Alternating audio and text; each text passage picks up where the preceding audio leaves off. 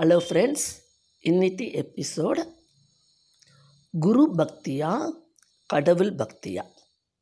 இதை பற்றி கொஞ்சம் பார்க்கலாம். ஓகே நம்ம குருமார்கள் நமக்கு சத்சங்கம் மூலமாக நிறைய உபதேசங்கள் செய்கிறாங்க நாம் அதை கேட்டு கடவுளை பற்றி தெரிஞ்சுக்கிறோம். இல்லையா? குரு வந்து பேசும்போது எப்போவும் கடவுளுடைய லீலைகள் கடவுளுடைய அருள் கடவுளுடைய பக்தி கடவுள் மேலே எப்படி ஒரு பக்தி இருக்கணும் எப்படி என்னன்னு எல்லாமே குரு நமக்கு அந்த சத்சங்கம் மூலமாக சொல்லி தருவார். சில சமயங்களில் குரு வந்து அங்கங்கே உபாசகம் செய்வார். எல்லா மதத்துலேயும் இது உண்டு குருமார்கள் நம்மளை நல்வழி படுத்துறதுக்காக.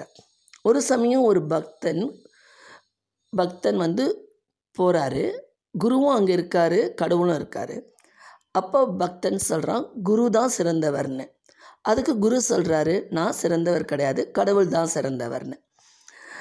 சரின்னு கடவுளை போய் கேட்டால் கடவுள்கிட்ட வணங்கினா கடவுள் சொல்கிறாரு நான் சிறந்தவர் கிடையாது. என்னை உனக்கு அறிமுகப்படுத்தி என்னை நல்வழிப்படுத்தியது? குருமார் தான் குரு தான் சிறந்தவர்னு சொல்கிறாங்க இப்படி ரெண்டு பேரும் மாறி மாறி சொல்கிறாங்க குரு தான் சிறந்தவர் கடவுள் தான் சிறந்தவர்னு. அப்போது கடவுள் சொல்கிறாரு குரு சொல்கிறாரு நமக்கு தேவையானது அனைத்தையும் கொடுக்கறது கடவுள் தானே. அப்போ கடவுள் தான் சிறந்தவர்னு சொல்கிறார் அப்போது கடவுள் சொல்கிறாரு உனக்கு தேவையானது அனைத்தையும் நான் கொடுத்தாலும் உன்னை கொண் உனக்கு வந்து அந்த சத்சங்கம் மூலமாக என்னை பற்றி அறிமுகப்படுத்தி உன் என்னை என்னோட புகழை என்னோட என்னை பற்றி எல்லாமே உனக்கு எடுத்து உரைப்பது குரு தான். அதனால் அவர் தான் சிறந்தவர்னு சொல்கிறார் மாதா பிதா குரு தெய்வம். இப்படி தான் வருது. இல்லைங்களா? ஸோ குரு தான் சிறந்தவர். ஒரு சமயம் ஒருத்தர் நம்ம இந்த குரு பக்தி எதுக்கு வேணும்? அப்படின்னா இந்த வாழ்க்கைன்ற பயணம் இந்த க- நம்ம வந்து வாழ்ந்துட்டுருக்கிற இந்த பயணம் நல்லபடியாக போய் நம்ம முக்தியோ மோட்சமோ அடையிறதுக்கு நம்ம நல்ல வழியில் நல்ல சிந்தனையில் போகிறதுக்கு உதவுறது தான் இந்த குரு பக்தி குரு உபதேசம் எல்லாம். இதெல்லாம் கேட்குறோம் ஜெபம் பண்ணுறோம் ப்ரேயர் பண்ணுறோம் எல்லாமே நம்ம பண்ணுறோம் நம்மளை நல்வழிப்படுத்த நம்ம ஒரு ஒரு தப்பான வழியில் போகிறதா இருந்தால் கூட அந்த அந்த அந்த நம்மளுடைய ப்ரேயரும் நம்மளுடைய அந்த குரு உபதேசமும் நம்மளை காப்பாற்றி கொடுத்துரும். நம்ம தப் தப்பான வழியில் போக மாட்டோம். புரியுதுங்களா? அந்த வாழ்க்கைன்ற பயணத்தை நடத்தி செல்வது அந்த குருவோட உபதேசமும் நாம் குரு மேலே வச்சுருக்கிற பக்தியும் குருவோட அருளுரையும் தான். இப்போ வந்து ஒரு ஓடம் இருக்குது ஒரு கரை இருக்குது அதில் தண்ணி நிறைய ஓடுது.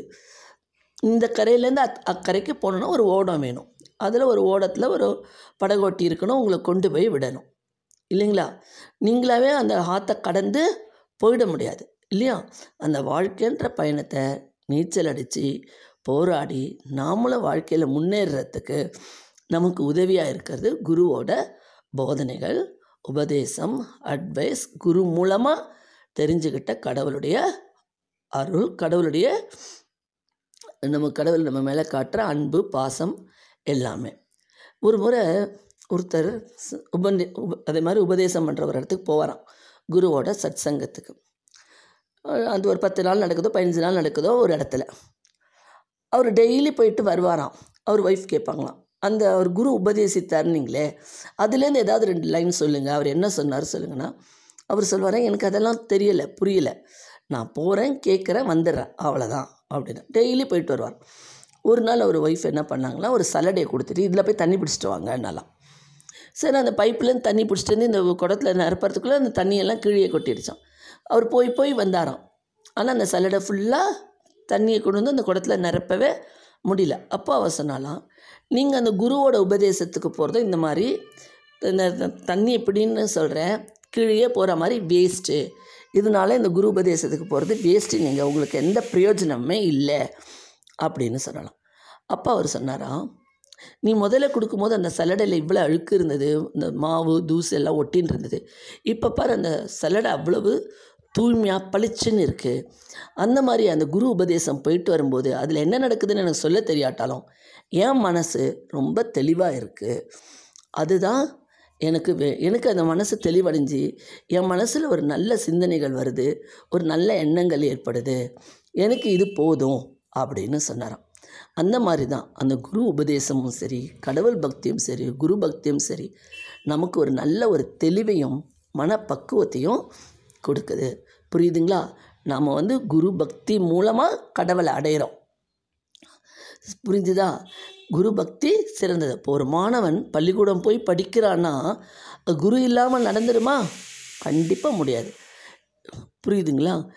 இது வந்து குரு பக்திக்கு ஒரு சின்ன எக்ஸாம்பிள் சொன்னேன். நம்ம ஸ்கூலை வச்சியே குரு பக்தியை பற்றி நாளைக்கு இந்த எபிசோடை கண்டினியூ பண்ணுறேன் அது எப்படி வருது அப்படின்னு சொல்லிட்டு. ஓகே ஃப்ரெண்ட்ஸ் இந்த எபிசோடு உங்களுக்கு பிடிச்சிருந்தா சப்ஸ்கிரைப் பண்ணுங்கள் ஷேர் பண்ணுங்கள் லைக் பண்ணுங்கள் மீண்டும் நாளை புதிய எபிசோடுடன் சந்திக்கிறேன்.